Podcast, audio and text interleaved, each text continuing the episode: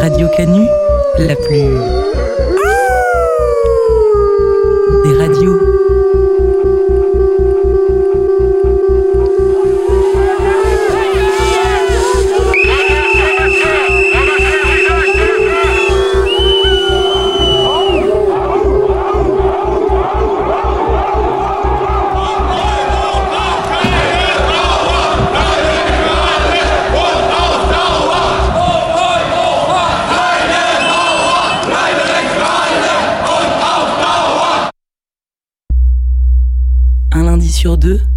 18 à 19h, le chant des meutes.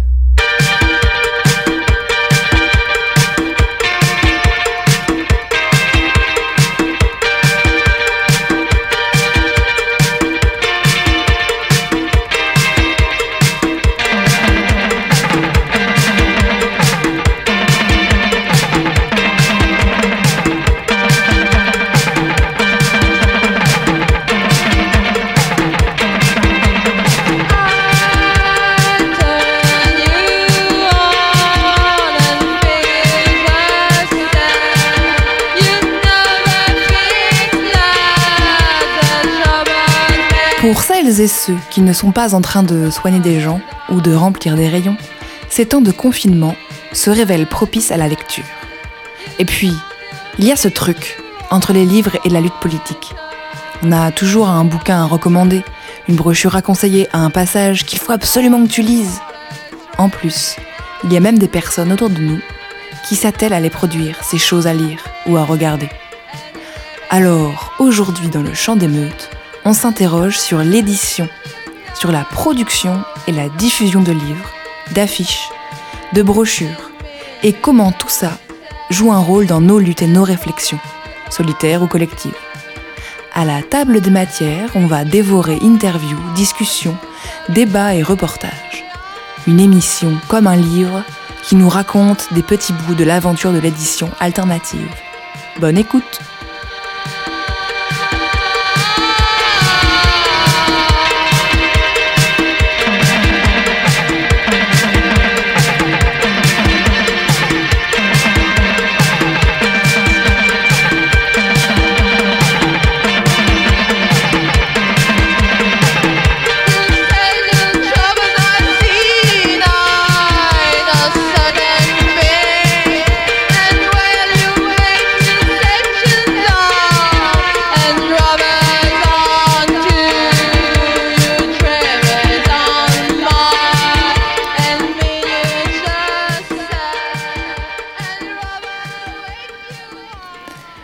commence par le début, dans le chapitre 1, où l'on rencontre à Toulouse un membre du collectif des métiers de l'édition pour parler des choix que ça implique de faire une maison d'édition indépendante, de ce que ça coûte, mais aussi de ce que ça rapporte.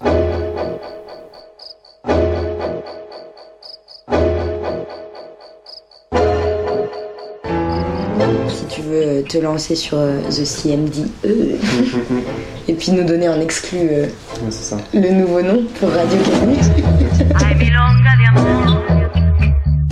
Les éditions CMDE sont une maison d'édition qui change de nom, qui s'appelle Rouen, qui vont s'appeler très prochainement les éditions Ici-Bas.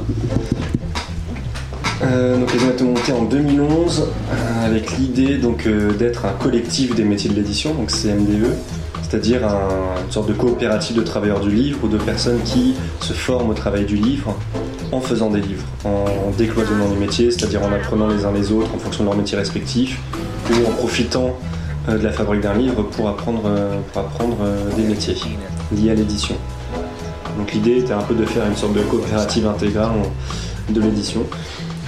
Ce qui a fonctionné comme fonctionnent les collectifs, c'est-à-dire des fois bien, des fois moins bien. Changement de c'est s'ancrer un peu plus dans un programme éditorial. C'est quitter une présentation d'une maison d'édition par son fonctionnement, mais plutôt la présenter par les livres qu'elle publie. Du coup, ici-bas, c'est l'idée de, livres euh, ancrés euh, dans l'expérience des gens, euh, des récits au ras du sol, des récits qui ont quand même une réflexivité sur, les, choses que, traversent les gens qui écrivent. C'est une émission qui compte plusieurs personnes, environ 5, on dire dans un noyau dur, donc 5 personnes qui prennent des décisions, 5 personnes qui travaillent au long de l'année, qui se répartissent le travail administratif, éditorial, graphique, de diffusion, etc. Et après, c'est plein de collaborateurs extérieurs, donc des gens qui vont corriger, des gens qui vont traduire, des gens qui vont diffuser aussi le livre, le distribuer, voilà. Donc là, avec des statuts différents en fonction des corps de métier que ça implique. Et qui est payé alors Alors les libraires, en premier lieu, si on reprend dans l'autre euh, la chaîne du livre euh, depuis sa fin, entre guillemets. Ensuite, il y a ce qu'on appelle le, diffuseur, donc c'est euh, l'entreprise qui vend les livres au, libraire, qui est l'interface entre l'éditeur et le libraire un autre métier qui s'appelle le distributeur. Donc là, c'est la gestion du flux du livre.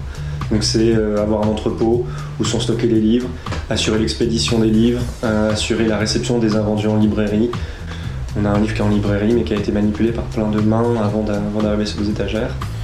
Donc toutes ces personnes-là sont payées sur les ventes du livre. Ensuite, l'imprimeur est payé. Ensuite, l'auteur est payé. Il a des droits d'auteur, donc euh, avec plusieurs modalités, mais c'est un pourcentage le prix du livre, avec potentiellement des avances sur les droits. Au moment de l'écriture, au moment de la sortie du livre, il y a un paiement qui ne correspond pas aux ventes. Ensuite, il y a les personnes qui font la correction qui sont payées, euh, les personnes qui font la traduction, en clair, toutes les personnes qui sont extérieures au collectif. mais c'est un peu pour détailler. Euh, et après, certaines personnes à l'intérieur du collectif peuvent être payées sur des, des travaux très très chronophages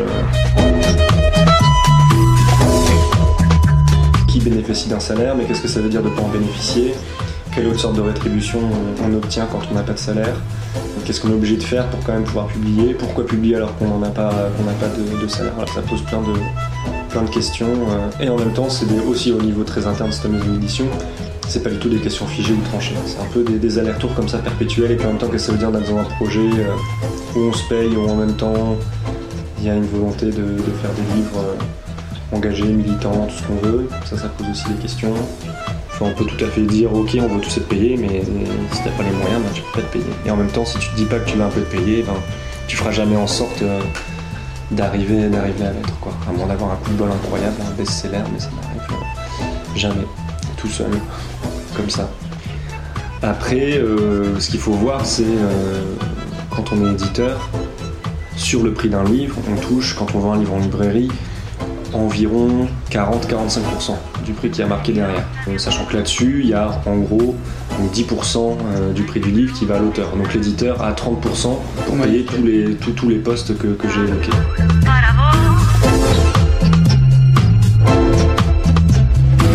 Tu pourrais revenir un petit peu sur euh, les enjeux aussi d'organisation du travail et dire un mot de l'horizontalité, ou en tout cas de cette volonté-là et de si ça fonctionne euh, ou pas.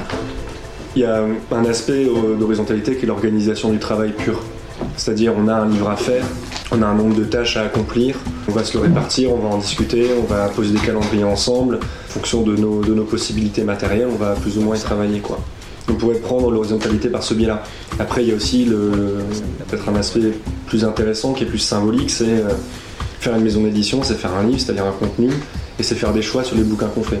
Et du coup, euh, comment on choisit en fait les livres qui sont, publiés, vu que c'est quand même ça euh, la base quoi. Donc là, l'horizontalité, c'est euh, ben, essayer de trouver un mode de fonctionnement collectif où tout le monde arrive à être satisfait ou en tout cas motivé par, ce qui est proposé.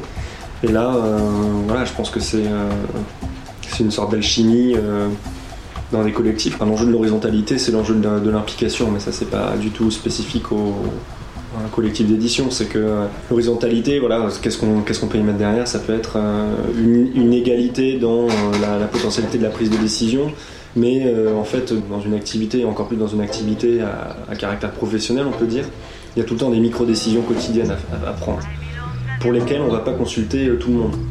Voilà un enjeu sur la pratique euh, pure, euh, disons l'implication des gens qui va amener à euh, des, différences de, de, pouvoir en fait, en quelque sorte, même si c'est des, des micro, des micro. Mais c'est vrai que ça c'est une question qui n'est pas résolue, en tout cas que, qui n'est pas forcément insoluble, mais en tout cas qui nécessite de réfléchir à des moyens de, contrer ça, ou en tout cas d'en avoir conscience, de l'accepter, d'en discuter. Quoi. Il y a une multitude de facettes euh, qui, voilà, qui rendent très très complexe la question de l'horizontalité, notamment euh, dans la représentation. À l'extérieur. Vu qu'être dans l'édition, c'est quand même. on n'existe pas trop de façon très très publique. Mais après, il y a un véritable enjeu auprès de, libraires, d'auteurs, etc. Avoir un visage sur une maison d'édition. Donc ça, dans une maison du collectif, c'est aussi un truc intéressant. Il y a des maisons d'édition collective où il y a une seule personne qui est reconnue pour ça. Qui est reconnu pour quoi Pour être la, la, qui, est l'éditeur ou l'éditrice de la maison d'édition, alors que c'est un travail collectif. Ah oui. comme tel avec une volonté d'horizontalité. C'est un choix ou c'est quelque chose qui se passe, c'est la personne qui est la plus à l'aise pour, pour avoir ce, ce rôle-là? C'est aussi ça rentre plus dans le moule de ce qu'attendent d'une maison d'édition ou ses interlocuteurs habituels. Parce que si je pensais à l'horizontalité, finalement, en regard du déroulé euh, classique d'un processus d'édition d'un livre. Après, une des clés peut-être de l'horizontalité, c'est la, rotation des tâches. C'était l'ambition au départ de ce collectif. Maintenant, c'est pas évident parce qu'il y a beaucoup de tâches très spécialisées. On peut se former en fait à plein de métiers, mais euh, en vérité, euh, du temps de faire un bouquin, si à chaque fois il faut se reformer à des, savoirs très très techniques, ça peut être compliqué. Après, euh, voilà, le, ce travail, le, travail collectif, comme on le fait, il est vraiment pas différent de, de comment peuvent travailler d'autres maisons d'édition. Peut-être qu'on a une ambiance euh, un peu différente parce qu'on est entre nous dans le collectif, pas dans un rapport hiérarchique a priori. Mais euh, le, métier en tant que tel reste vraiment le même par rapport à d'autres maisons. C'est-à-dire qu'il y a des gens qui vont faire de l'édition, ça peut être une personne tout le temps dans certaines maisons, ça peut être des personnes tournantes pour nous. Et du coup, tu dis que c'est un. Enfin, tout à l'heure, tu as dit qu'il y avait des rapports professionnels, en même temps, tu dis que vous ne payez peut-être pas. Qu'est-ce qui fait qu'à un moment, tu te dis, tiens, je vais passer euh, une énorme partie de mon temps à faire ça, alors que ça va pas me rapporter de thunes, et que ça va peut-être même euh, me causer tout un tas de problèmes euh, de pression, de stress, de je ne sais quoi Je sais pas, faut être extrêmement prétentieux, je pense, pour faire une maison d'édition en fait. C'est-à-dire, tu considères que tu as un truc à dire. Et, tu considères que les gens ils devraient en plus écouter ce que tu as à dire, ou en tout cas écouter ce que des gens que t'aimes bien ou dont t'aimes les propos ont à dire. Donc c'est quand même, un côté un peu étrange là-dedans. Quoi. La prétention, c'est à la fois une boutade et en même temps, euh, je pense que c'est quand même euh, très présent.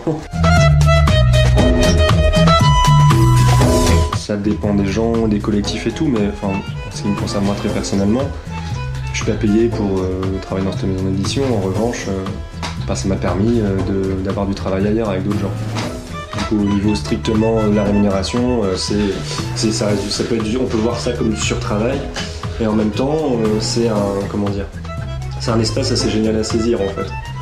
Considérant qu'on a envie de, faire lire des choses à des gens, ou de participer à un débat, ou de faire connaître une question, je sais pas, une, une parole, quelqu'un, quelque chose, voilà, considérant qu'on a envie de faire ça, euh, c'est vraiment un espace assez libre. Euh, je pense qu'il y a plein de choses à inventer, à réinventer. Euh. Après, la tension sur le professionnalisme, elle est aussi, disons, liée à la, vraiment la structure de, ce qui s'appelle couramment le marché de l'édition. C'est-à-dire que pour exister là-dedans, tu es obligé de te plier à des règles dans, un monde complètement industriel dans l'édition. Même si on est comme nous, à tirer une exemplaire, voilà, avec trois bouts de ficelle, au final, on est quand même dans une industrie. On participe à cette industrie-là à différents degrés, etc. Mais ça, je pense qu'il faut vraiment pas le perdre de vue. C'est-à-dire qu'on euh, imprime des bouquins sur des machines industrielles, avec du papier produit euh, quand même à l'autre bout de l'Europe, euh, avec des produits hyper polluants, qu'il y a des manutentionnaires qui sont employés potentiellement au 3-8 dans les imprimeries où on fait imprimer nos bouquins, derrière il y a des transporteurs qui vont amener les trucs dans un centre, dans, un, entrepôt, que là-dedans il y a des gens qui mettent en carton pour envoyer à des libraires, qui déballent, etc. Il y a toute une structure à laquelle on échappe euh, difficilement. Enfin, je dis pas que c'est pas possible, il y a des éditeurs euh, qui font des choix qui n'ont pas été les nôtres et du coup qui s'affranchissent un peu de ça. Très louable. De façon globale, avec l'arrivée de la micro-informatique, il y a eu la possibilité, euh, de façon euh, vraiment euh, criante, de, de faire sa maison d'édition beaucoup plus facilement. À partir des années 90, il y a une explosion de, je pense, hein, si je ne me pas, de, maisons d'édition, de petites maisons d'édition indépendantes. Sur le, pan plus autonome, je sais, je, sais pas pourquoi les gens n'envoient pas leurs manuscrits à, des maisons d'édition. Après, à des grandes maisons d'édition, je peux le comprendre parce qu'il y a une concentration de du marché de l'édition, les maisons d'édition, même euh, certaines euh, qui se présentent comme indépendantes ou euh, qui sont radicales et qui, proposent des livres de qualité importants, etc. Beaucoup ne sont pas indépendantes, appartiennent à des grands groupes de presse, des grands groupes d'édition, voire des grands groupes tout court. Donc je peux comprendre la logique d'essayer d'être cohérent avec le propos qu'on tient et de ne pas leur envoyer des, bouquins. Après, je me dis, il y, a aussi une pratique en fait d'auto-édition et d'indépendance, et du coup, ça me semble logique aussi de, compter sur soi euh, pour, pour, la diffusion de, ces propos. Après, ça pose d'autres enjeux, c'est-à-dire il y a plein de livres qui sont publiés par les personnes qui nous ont écrites ou par, des amis, qui peuvent circuler massivement. Enfin, je sais pas, on a Barge sur la table par exemple. Voilà, je pense qu'en deux mois, elle a écoulé 700 exemplaires, elle va réimprimer à 2000. Donc euh, là, typiquement, un livre euh, qui est très beau, euh, très belle fabrication, qui coûte 5 euros, il va être énormément diffusé et c'est incroyable. Et pour autant, ça pose la question de à quoi sert un éditeur dans ce cas-là, si on est capable de le faire. À quoi ça sert eh Moi je pense que ça permet de maintenir dans le temps et puis de rendre accessible à d'autres gens aussi un, bouquin. Là par exemple, c'est le choix qui a été fait donc, au CM2 à un moment où j'étais pas là, j'ai rejoint ça en cours, de dire voilà, brochure, les bouquins auto-édités c'est super, mais mettre un livre dans le circuit industriel du livre, ça permet qu'il soit accessible à n'importe qui, potentiellement. Il faut encore passer la librairie, etc. Mais n'importe qui peut commander le livre. Il n'y a pas besoin de connaître, d'être dans un réseau, etc. Mm-hmm. Donc ça, c'est une autre aussi une autre perspective euh, en termes de diffusion. C'est-à-dire qu'on accepte aussi qu'il y ait des marges qui soient prises, donc un prix plus élevé, mais en même temps, on se dit qu'on peut toucher euh, d'autres personnes. Je pense que là, il y a un enjeu euh, vraiment de à qui on s'adresse et comment on, a, comment on arrive à toucher des gens par la, juste par l'édition.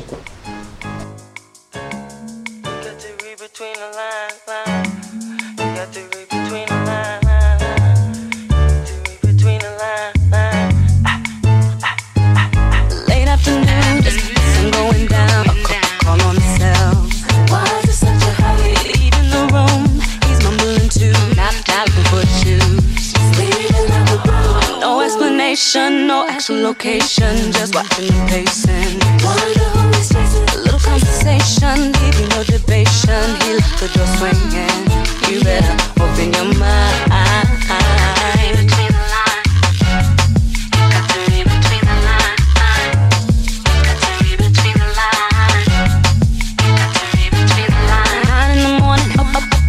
breakfast. I'm getting restless. Little replying tonight.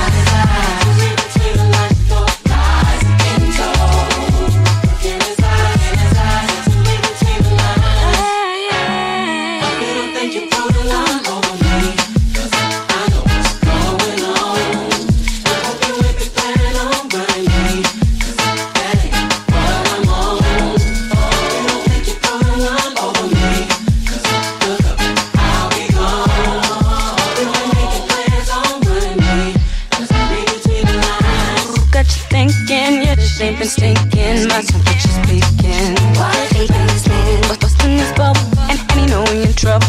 He's talking in doubles. I'm listening to all the change, changing the story. I'm trying to ignore me, still reaching out for me.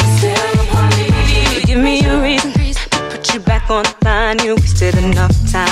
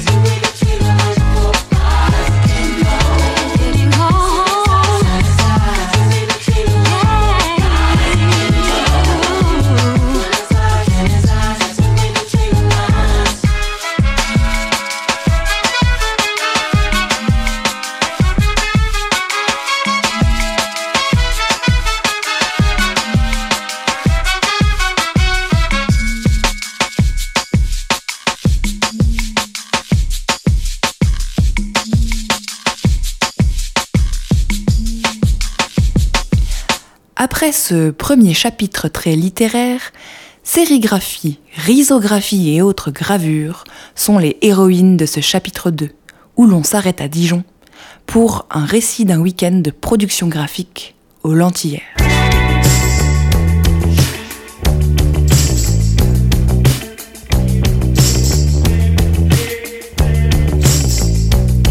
« 36 heures d'affiches. Les lentières, les lentières, les lentières, les marchés pirates, 10 ans déjà. Victoire en cours ou début de la fin Ne nous laissons pas abattre. Des heures, que dis-je, des semaines de réunions, de réflexions, d'écriture, de questionnaires. Et la question qui reste en suspens, que faire? 36 heures d'affiches. Des gens venus du nord-est, du plein sud, de la capitale, et même bien plus loin à l'ouest. Les lentières ont des amis. On se met en petits groupes du hasard et ça commence. Un thème, un groupe. On a de la risographie, de la sérigraphie, de la gravure, du coupage-collage et plein d'ordi. Et ça chauffe. On va redécorer la ville et aussi les villes autour. Faire de la communication visuelle, montrer qu'on n'abandonne rien nulle part. On cherche la blague, le joli mot. On dessine des renards, en veux-tu, en voilà. On est aux tanneries. Plus simple pour bosser que le cœur verdoyant des lentières. On mange des frites, des gaufres, des pizzas, on boit des cocktails, des bonbons. Ah, c'est une montagne de gras qu'on nous donne. Séduction culinaire pour des réalisations nombreuses. Du gras et leurs affiches seront bonnes. En tout, on a fait une trentaine d'affiches différentes. En tout, on a fait genre 1000 tirages qu'on a pris pour chez nous ou qu'on a laissé sur place. C'était beau, c'était bon, c'était drôle, c'est à refaire. Et ça tombe bien. Car nous, dans l'Est, on est en train d'organiser Rier, les rencontres de l'image engagée zygomatique. Un genre de 36 heures de l'affiche avec comme thématique principale non pas les lentières, mais Bure et les joies du nucléaire. Quel plaisir de mêler images et politique, de prendre le temps de penser les mots, les images, les symboles, prendre le temps de se rencontrer dans la création. On s'en fout que ce soit des trucs professionnels ou bien faits. La seule chose qui nous intéresse, c'est les gens qui le font ou qui ont envie de le faire. Prendre le temps de se rencontrer, de discuter et de réfléchir, mais surtout, avant tout, de faire. Welcome to your.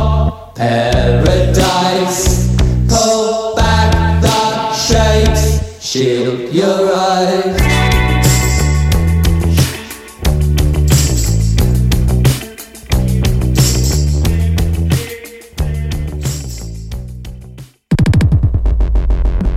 Radio, Sur, sur, sur deux.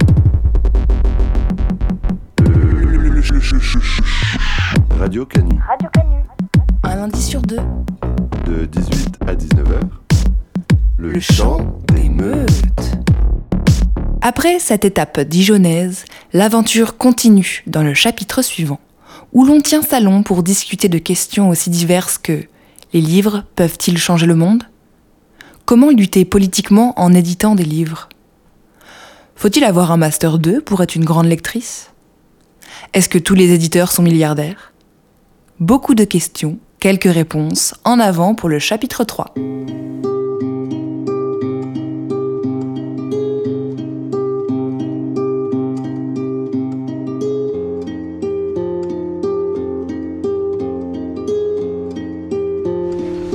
Quand on fait circuler des livres, quand on fabrique des livres, qu'est-ce qu'on attend et qu'est-ce qu'on se dit qu'est le pouvoir politique du livre? Quand on n'est ni Dieu ni Karl Marx. Alors, tu as cité des, des best-sellers. quoi. Mhm. Tu as cité des livres ouais, qui ont été euh, soit. euh, Enfin, qui ont- les deux premiers, en tout cas, la Bible et le manifeste du Parti communiste, qui ont été euh, des instruments politiques euh, très forts, qui étaient la base, euh, enfin, qui étaient une parole, quoi, euh, qui a été répandue, euh, donnée, euh, enfin, tel des tracts, quoi, quasiment, quoi. Ouais. On est, euh, on est dans une autre perspective quand, dans une maison d'édition, on cherche à arriver à l'équipe financier, par exemple. C'est-à-dire, on ne donne pas les livres, donc il faut les vendre, c'est un commerce. C'est une donnée importante.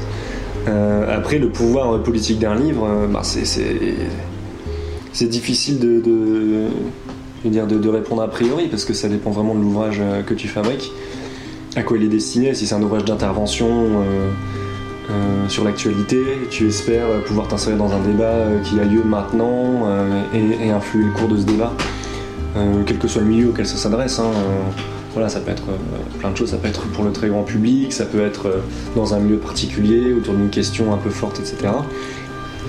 L'intérêt politique d'un livre, tu le penses en fonction de ton catalogue, et du coup, quel est ton but avec ta édition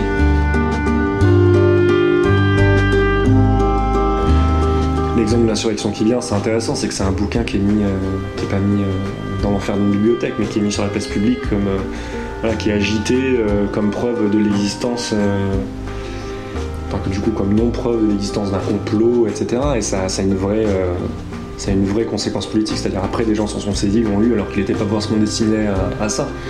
Il allait peut-être faire sa petite vie, être lu par quelques personnes, et, et voilà. Et là en fait il a une résonance politique tout autre. Ça c'est des facteurs que tu maîtrises pas du tout ou le dernièrement, bouquin comme, comme le consentement, c'est quand même euh, quelque chose d'assez fort. C'est à la fois un objet éditorial bien construit, bien pensé, qui était fait pour, pour marquer, et en même temps euh, qui a des conséquences politiques euh, très fortes.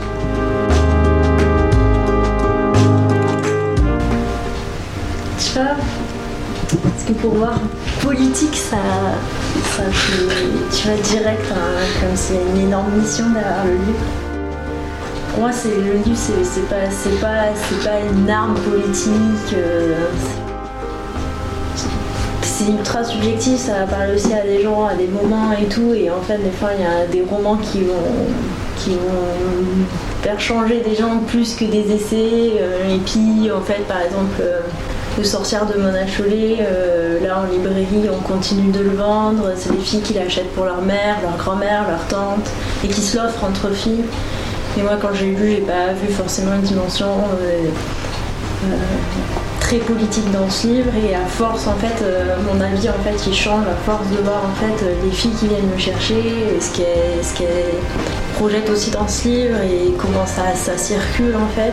C'est des milliers de ventes et des gens en fait qui sont touchés par la question féministe qui qui n'étaient pas forcément avant.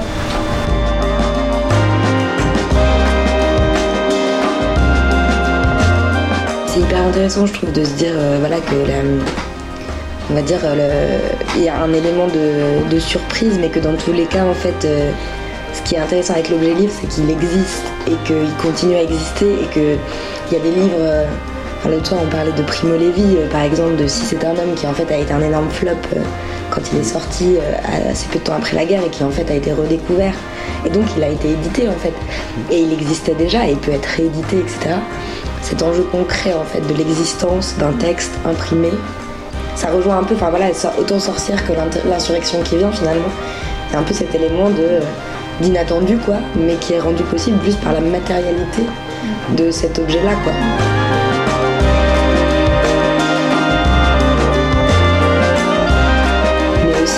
Qu'est-ce que, à qui ça s'adresse, euh, à qui est-ce qu'on espère euh, toucher avec euh, un livre vraiment quelque chose qui se lit, qui fait des fois plusieurs centaines de pages.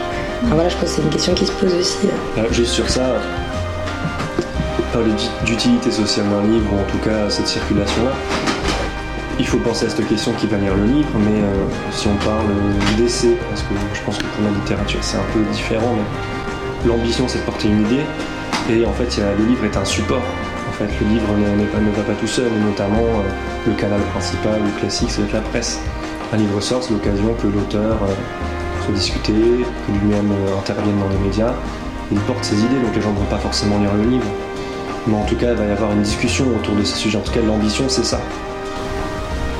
Aussi, euh, beaucoup de gens qui viennent en librairie chercher des livres parce qu'ils en ont entendu parler euh, dans des luttes par d'autres gens, pas forcément par la presse ou quoi, qui n'étaient pas forcément euh, euh, des gros lecteurs ou quoi, ou des grandes lectrices, qui sont allés dans les manifs des Gilets jaunes, ils ont entendu parler de bouquins, ont vu des gens qui parlaient de bouquins.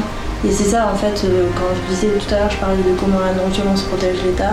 À un moment en fait l'année dernière, tous les samedis on, on en vendait en fait parce que ça répondait à une question directe en fait. Les gens ils vont pas forcément passer leur temps à bouquiner. Mais là en fait ils se posaient des questions qu'ils ont aussi envie peut-être de mûrir tout seul ou par d'autres biais que par la lutte politique. Mais moi je trouve c'est ça plutôt dans la continuité en fait de tu te poses, t'es pas dans un. Tu peux, tu peux réfléchir par toi-même et puis euh, en, en déduire euh, ce que tu veux après pour, euh, ta façon de, de penser politiquement. Et tu construis quelque chose, en fait, euh, individuellement aussi.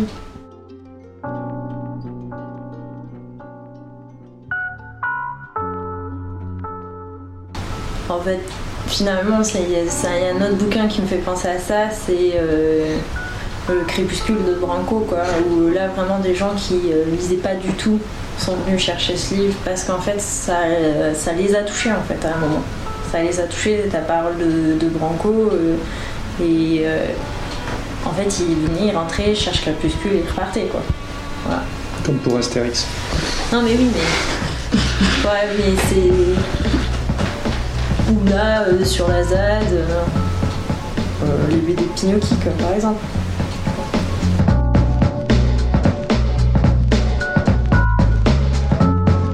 Du coup, moi, ça me donne un presque, je sais pas comment dire, j'aurais tendance à être un peu caricatural et à me dire, ben voilà, on a lu Bourdieu, on sait que le, livre c'est un objet repoussoir pour les classes populaires, etc. Et en fait, euh, en se disant, ça peut avoir des conséquences euh, indirectes. que- que- Enfin, je sais pas, moi je pense que tu peux allumer LCI et tomber sur un débat sur euh, Spring Oral, le consentement, ou sur Crépuscule, Roi Branco, etc. Donc ça peut toucher finalement plus de monde que prévu. Et dans des moments de politisation massive, comme les gilets jaunes des classes populaires, et ben euh, le livre reste important et il faut pas leur tourner le dos quoi. Enfin, tu vois, on pourrait penser que c'est pas parce que les classes populaires tournent le dos, ont tourné le dos pendant longtemps au livre que l'inverse doit être vrai aussi et que rien n'empêche euh, les, personnes à un moment donné de se dire on a besoin d'un autre support, euh, truc genre on n'a pas confiance en internet, on n'a pas confiance en la télé, on va aller chercher le livre d'une personne en qui on a confiance, et voilà quoi. Ça instaure aussi un lien de presque d'intimité quoi.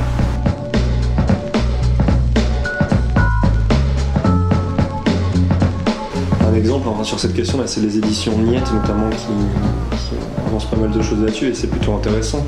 Donc ils font des petits livres d'actualité, d'intervention à tout petit prix. Et euh, eux, ils ont une grosse diffusion, ils ont une diffusion en librairie, grosse une diffusion en librairie, mais ils ont une grosse diffusion par eux-mêmes dans des luttes, dans, dans plein de- dans plein d'espaces où il n'y a pas forcément de. Alors, ce qu'ils racontent, c'est que en fait, ça marche très bien. Il y a un, il y a un truc, le bouquin, euh, les gens s'en saisissent. C'est pas forcément des personnes qui vont euh, aller en librairie. Enfin, il y a quelque chose aussi de d'intéressant, c'est que la librairie en tant que lieu est aussi un endroit, il y a un seuil à franchir, et qui est peut-être un enjeu symbolique très très fort. Quoi.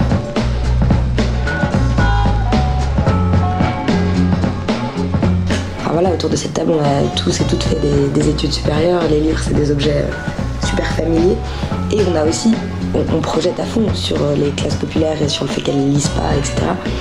Et je me demandais si euh, peut-être aussi il y avait une méconnaissance historique du rapport de l'écrit, de l'édition, de l'auto-édition dans les milieux populaires, les milieux ouvriers, etc. Où en fait, voilà, on sait aussi des choses qui ne sont pas forcément passées à la postérité de la légitimité, mais peut-être qu'en fait, euh, ce rapport au, livre, il n'est pas si simple et si déterminé. Je sais pas, c'est intéressant de faire un peu d'histoire là-dessus. L'histoire du livre, euh, l'histoire du livre politique, ou euh, on va dire, je sais pas, forcément anarchiste, mais un livre politique ancré à gauche, quoi. Il y a quand même une, longue histoire d'ouvriers typographes, donc les gens qui composaient les livres dans les imprimeries, donc qui, qui saisissaient les textes à l'époque, il n'y avait pas l'informatique, et qui étaient des, des- des ouvriers, euh, des ouvriers spécialisés, et puis euh, qui étaient un peu euh, le haut de la hiérarchie des ouvriers, parce que c'était des, des gens lettrés. C'est pas forcément des grandes familles, mais ils, appris- ils avaient appris à lire, à écrire, forcément c'était leur métier, et il y en a beaucoup qui ont saisi la plume aussi à des moments. Et en plus, ils avaient à disposition les moyens d'impression.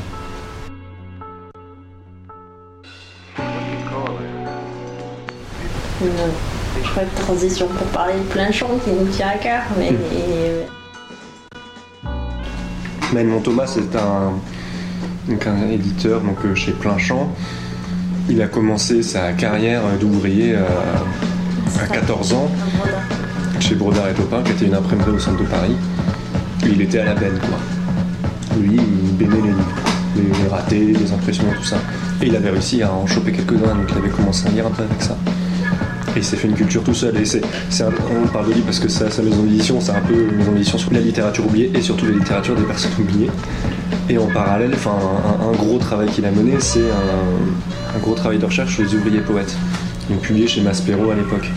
Et donc euh, notamment autour de, euh, voilà, de 1848 et euh, de moments un peu forts où il y avait à la fois une place de la poésie dans le, dans le monde ouvrier et de l'écriture. Du coup, c'est, ça tord le cou à deux idées peut-être euh, au, au vu de la légitimité euh, symbolique euh, voilà, dont bénéficie la poésie. Après, ce qui était vrai en 1848 n'est pas forcément vrai aujourd'hui. Mais il y a une histoire en tout cas dans, dans l'imprimerie.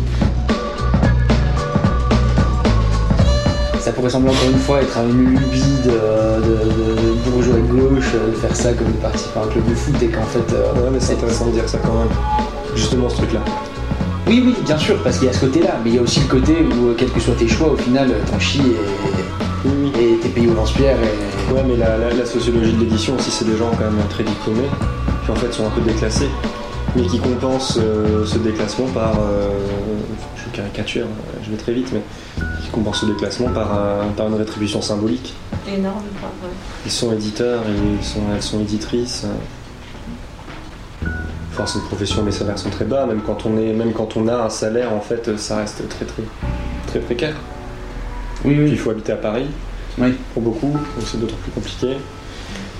Ce qui fait qu'il faut parfois, voilà, les éditeurs indépendants ne, ne veut pas dire non plus des gens très précaires. Il faut, on peut- il faut souvent un patrimoine pour monter une maison d'édition euh, qui est un peu vent en poupe. C'est aussi ça. Il faut raconter la blague de Jacques. C'est quoi la blague Comment devient-on millionnaire en- euh, quand, euh, quand on est, quand on est éditeur Je commence en milliardaire.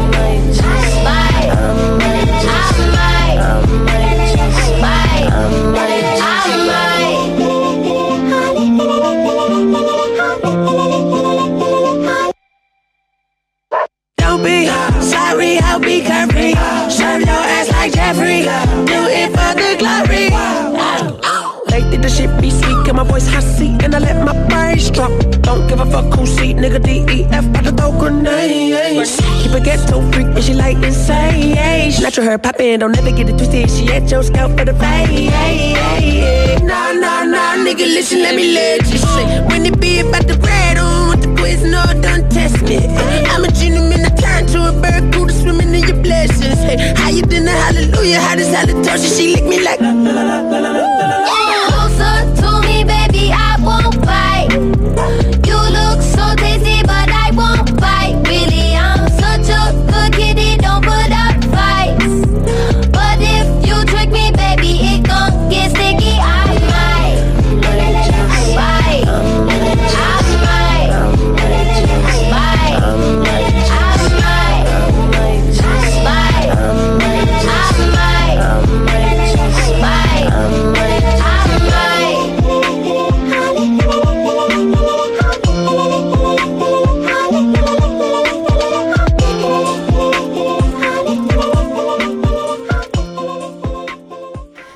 aiment ça les livres, les personnages du chapitre 3. Mais il ne faut pas oublier les autres objets à lire, présents dans nos organisations, nos méditations et nos tiroirs. Place aux brochures, fanzines et autres enfants chéris des photocopieuses, dans le chapitre 4, où l'on découvre ce qu'est un infokiosque et pourquoi il faut s'y mettre de ce pas. Pour parler des infokiosques, naturellement, nous allons lire un texte présent sur infokiosque.net. Qu'est-ce qu'un infokiosque?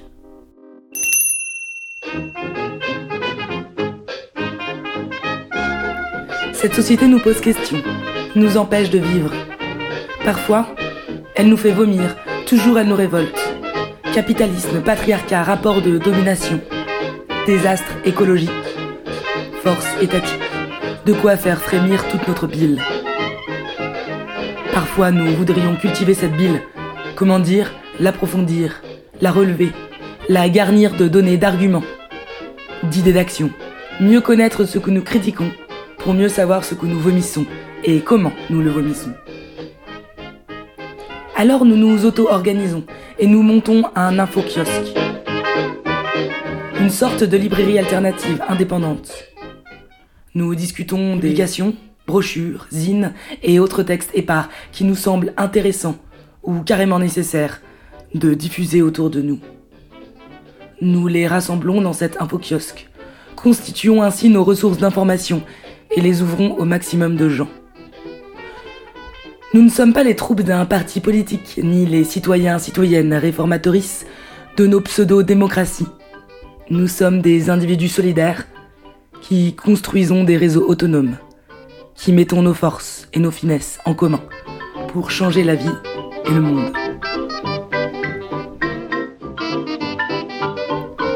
Les textes subversifs sont nombreux, et c'est partout hors des circuits spectaculaires marchands et même au sein de ces circuits, des fois, qu'il est possible d'en trouver. En mettant de côté une, puis deux, puis trois brochures, jusqu'à en avoir une, puis deux, ou trois dizaines, il ne reste plus qu'à photocopier tout ça, en plusieurs exemplaires, et trouver un lieu où les poser, pour que chacun chacune puisse venir les feuilleter et les emporter. Alors nous bichonnons les photocopieuses. Nous récupérons du papier à foison. Nous faisons jouer les réseaux de connaissances, le bouche à oreille. Tiens, la semaine dernière, on parlait des catastrophes écologiques en Amérique transcaucasienne. Bah, figure-toi que je suis tombé sur une brochure qui en parle. Je te la photocopie et je te la passe. Nous aimons ces moyens de communication directe. Nous aimons le do-it-yourself, l'autoproduction, la débrouille. Nous aimons ces modes de diffusion autonome. Dans le monde merveilleux des infokiosques, l'information n'est pas soumise aux logiques commerciales publicitaire, spectaculaire, financière, qui ligote les médias classiques et puissants. Elle n'est pas centralisée, standardisée, reproduite à l'identique en quantité industrielle et officielle. L'information est réappropriée par des individus, des collectifs, rediffusée au gré des envies et des luttes sociales.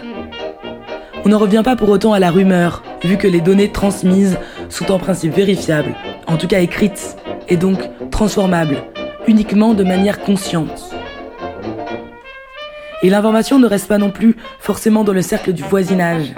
Si l'échelle de diffusion des infokiosques n'est pas monstrueuse, elle n'est pas pour autant insignifiante. Elle mobilise d'autres moyens. Elle mobilise des circuits invisibles, des relations humaines, et peut se répandre bien plus qu'on ne se l'imagine. Il y a des infokiosques dans plusieurs villes, dans plusieurs pays, dans des lieux autogérés, des squats, des lieux associatifs. S'y trouve plein de lectures à emporter, généralement à prix libre ou pas cher. Car le but ici n'est pas de gagner de l'argent, mais de diffuser des idées, des théories, des pratiques mises sur papier. En plus de ne pas faire de l'argent, les infokiosques n'ont généralement pas d'existence légale. Ce sont des collectifs anonymes, des zones d'autonomie temporaire, plus ou moins temporaires selon les lieux dans lesquels ils se trouvent. Il existe aussi des infokiosques virtuels, comme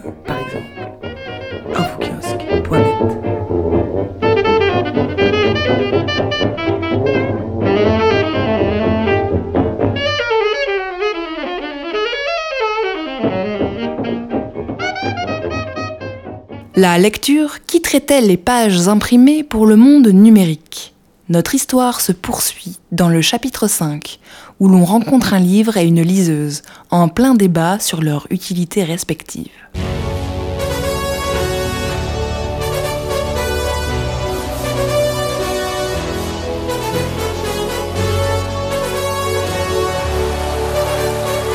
Ce soir, dans le grand débat, un combat de choc, un combat de titans. À ma gauche, l'historique, celui qu'on ne présente plus. Il est l'âme de la lecture et nous rassure par son indéfectible loyauté. J'ai nommé le grand livre imprimé. Face à lui, à ma droite, c'est la nouvelle née de la littérature. Elle représente la jeunesse prometteuse, la version 2.0 de la lecture. J'ai nommé la liseuse. 5, 4, 3, 2, 1, fight, fight, fight,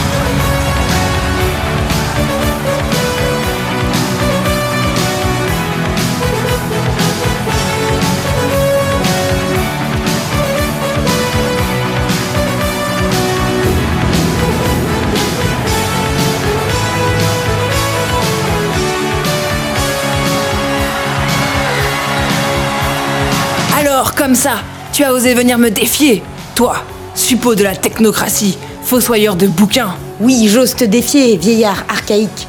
Tu ne sais donc pas reconnaître ton digne successeur? Je suis l'avenir. Je ne pèse quasiment rien et je peux pourtant contenir des centaines et des centaines d'ouvrages, du roman à l'essai, du manuel scolaire au recueil de poésie. Très pratique en déplacement ou en voyage. Ne sous-estime pas mon pouvoir. Ton pouvoir? Mais, ma pauvre, ne réside pas dans la quantité. Je suis un objet à part entière. Je touche mon lecteur ou ma lectrice au fond du cœur, par tous les sens. Le bruit des pages qui se tournent, des centaines de papiers différents, l'odeur qui s'en échappe, l'inépuisable diversité de formats qui existent, depuis les vieux bouquins du 19e siècle jusqu'aux dernières éditions augmentées merveilleusement achalandées. Oh, mais dans les versions numériques, on peut aussi retranscrire la multitude des visuels qui existent. Et puis le numérique, c'est l'avenir. Il faut se faire une raison. Tu dis que c'est l'avenir, mais pour moi, cet avenir fait de 0 et de 1 est sombre et mortifère. Ordinateur, tablette, smartphone, télévision, les écrans se multiplient autour des humains et ne leur laissent aucun répit. Est-ce qu'on pourrait leur ficher la paix, au moins en ce qui concerne la lecture, et leur proposer autre chose? En plus, avec le numérique, c'est encore l'occasion pour les puissants de surveiller ce que les gens lisent. Ce qu'ils téléchargent, ça laisse des traces. Alors qu'un livre comme moi, les gens peuvent le lire dans l'ombre. Ok pour le côté traçabilité. Mais le numérique a un avantage écologique de taille par rapport à toi, livre imprimé, à cause duquel on détruit des forêts. Ça, je n'en suis pas si sûre. Entre les gigantesques data centers qui stockent les données et utilisent une quantité d'énergie incroyable, l'électricité que tu utilises pour fonctionner, les matériaux qui te constituent comme les terres rares que l'on doit extraire dans des mines aux quatre coins du monde dans des conditions extrêmement polluantes. Ok, ok, peut-être bien que tu as raison sur ce point. Mais moi, je suis très pratique à tenir en main, très ergonomique par rapport à certains livres qui peuvent être très lourds. Et puis avec moi, même si on a oublié ses lunettes, on peut me lire en grossissant les caractères. Sur ce point, ok. Mais bon, de manière générale, je pense que plus les gens lisent sur des supports numériques, plus ils s'abîment les yeux. Alors en termes de santé, tu repasseras. hein. Et puis moi, en tant que livre imprimé, si on m'a aimé, si on m'a adoré, on peut me prêter, on peut me conseiller. Je circule de main en main. Je suis un puissant vecteur de lien social. Mais moi aussi, je permets aux gens de se prêter. Et ça, en un seul clic. Et participer encore à ce monde où on veut obtenir ce qu'on désire tout de suite, sans difficulté. Lire des livres, c'est aller à la librairie ou à la bibliothèque, demander conseil à un spécialiste, en discuter avec lui. On en revient à cette dimension sociale inestimable du livre. Et en plus, moi, en tant que livre imprimé, j'existe pendant des dizaines et des dizaines d'années. Je traverse les âges, je dure et suis lu par des générations entières. Toi, liseuse, tu tiens quoi? Trois ans? Cinq ans Je ne souhaite pas ta mort prochaine, mais permets-moi d'avoir un- d'avoir peu d'espoir en ta longévité. Du coup, il n'y a pas plus fiable que moi.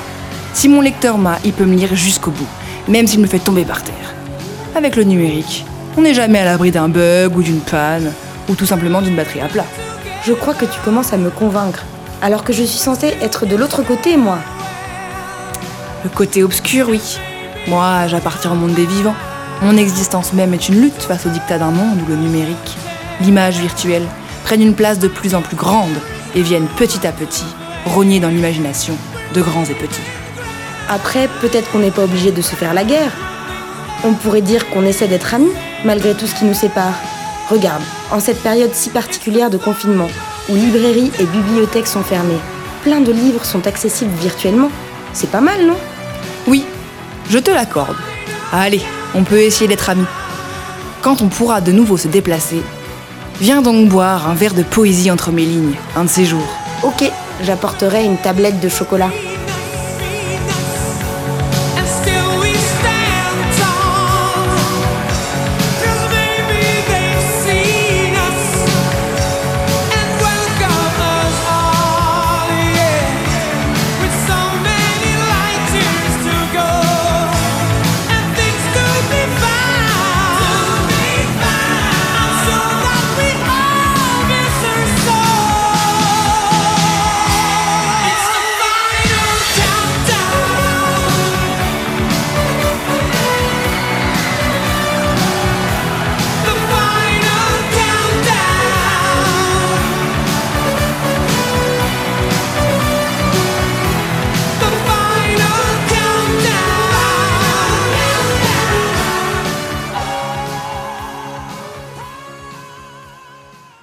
Après un chapitre sur le ton de la confrontation, terminons cette émission avec un peu d'amour à partager.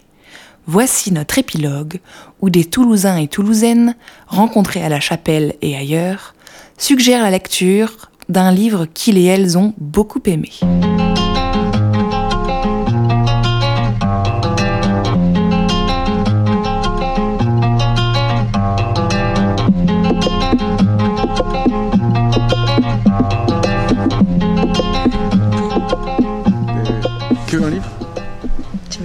Comme tu veux. Je vais te Attends, j'ai l'impression qu'il y en a un qui est stylé, mais. Après, c'est pas. Tu sais, ça va être anonyme. Enfin, c'est pas genre. Ouais, mais c'est pas grave. pas Mais autant dire un livre stylé. Bah oui, mais c'est stylé. stylé, mais.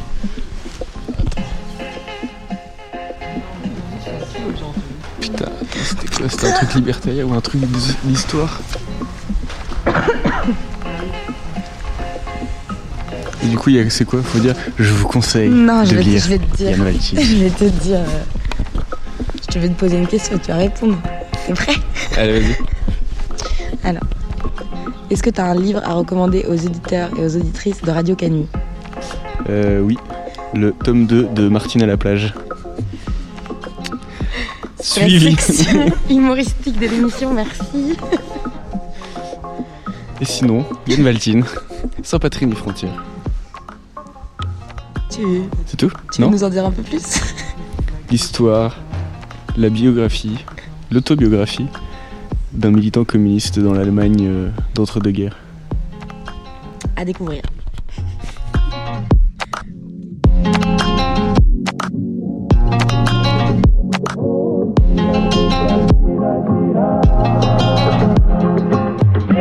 J'avais envie de parler de Stone Butch Blues que je viens de finir et qui est aussi intéressant d'un point de vue éditorial, parce que c'est une entreprise collective de, de traduction déjà, donc euh, hyper intéressante, dans- avec un enjeu militant queer assez intéressant, un travail sur la langue aussi euh, assez intéressant. Et en plus, euh, l'auteur Leslie Fenberg a voulu euh, sortir le livre euh, du circuit euh, capitaliste. Alors bon, autant que faire se peut. Mais voilà, j'avais envie d'évoquer Stone Blues, qui est un très beau roman et qui est aussi un objet éditorial, je pense, euh, intéressant.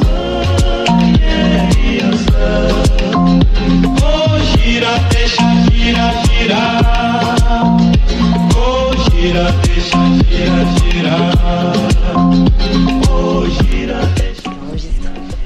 Alors, du coup, tu veux nous recommander un, un livre que tu as lu il y a pas longtemps, il y a longtemps? Ouais. Bah, le premier qui vient en tête, c'est parce qu'on écoute du son aujourd'hui, c'est Les Furtifs d'Alain Damasio. Tu veux que je t'explique pourquoi? Ouais, mais si tu veux dire un petit mot. Bah, c'est euh, le, le biais du sonore. hein. C'est euh, le, le son- le sens le premier qui est utilisé par les personnages, c'est le sonore. Et euh, ça ouvre plein de portes euh, vers une poésie. Ok, merci. Comment ça s'appelle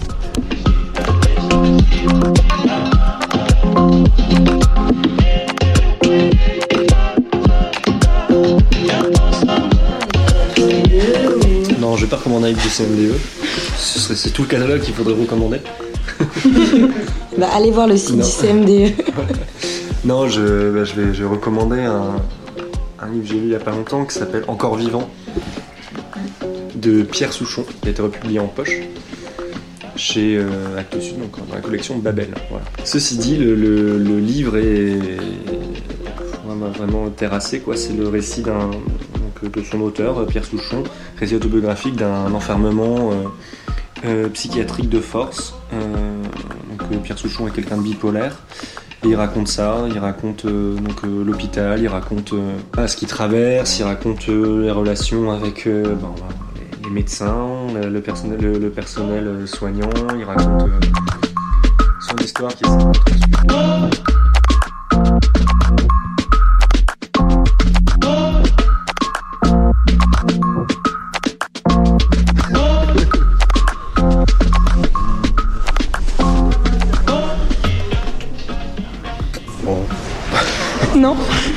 Voilà.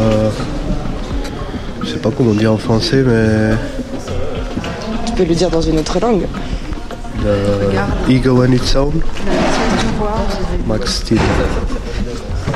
C'est en allemand? Oui, de le 19e siècle, c'est déjà ancien. D'accord. Ça parle de quoi? Ça parle de. C'est un livre de philosophie en fait. Ça parle de la uni- unicité de l'individu. Ah. Ok. Du coup, Max Stirner. Stirner. Stirner. Stirner. Stirner, c'est traduit en français.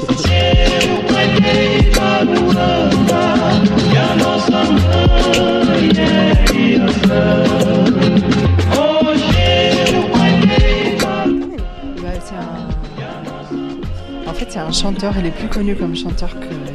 C'est Chico Buarque, le Brésilien, qui est aussi écrivain et qui reçoit des, des- des prix. Et je viens de lire le livre Bu- Budapest. D'accord. Qui est sur un, un écrivain fantôme. D'accord. C'est un roman? C'est un roman, ouais. Et du coup, il est. Tu enregistres? Oui. Ah zut. tu veux pas Tu peux effacer si tu veux. Non, non, c'est bon. Et du coup, c'est un écrivain anonyme. Voilà, c'est un petit peu sa trajectoire. Et puis, euh, il découvre euh, l'Hongrie euh, et l'Hongrois. Voilà. Et ça t'a beaucoup plu Et c'est, ça se passe entre le Brésil et, le, et l'Hong- l'Hongrie. Ok. Il est magnifique. D'accord. Moi, je, je voulais pas le finir et du coup, je revenais en arrière pour relire. Et parce que c'est trop beau, il écrit très très bien. Ok, merci Une beaucoup. perle. Merci. Et est-ce que tu veux aussi recommander un livre Je vais rester tranquille.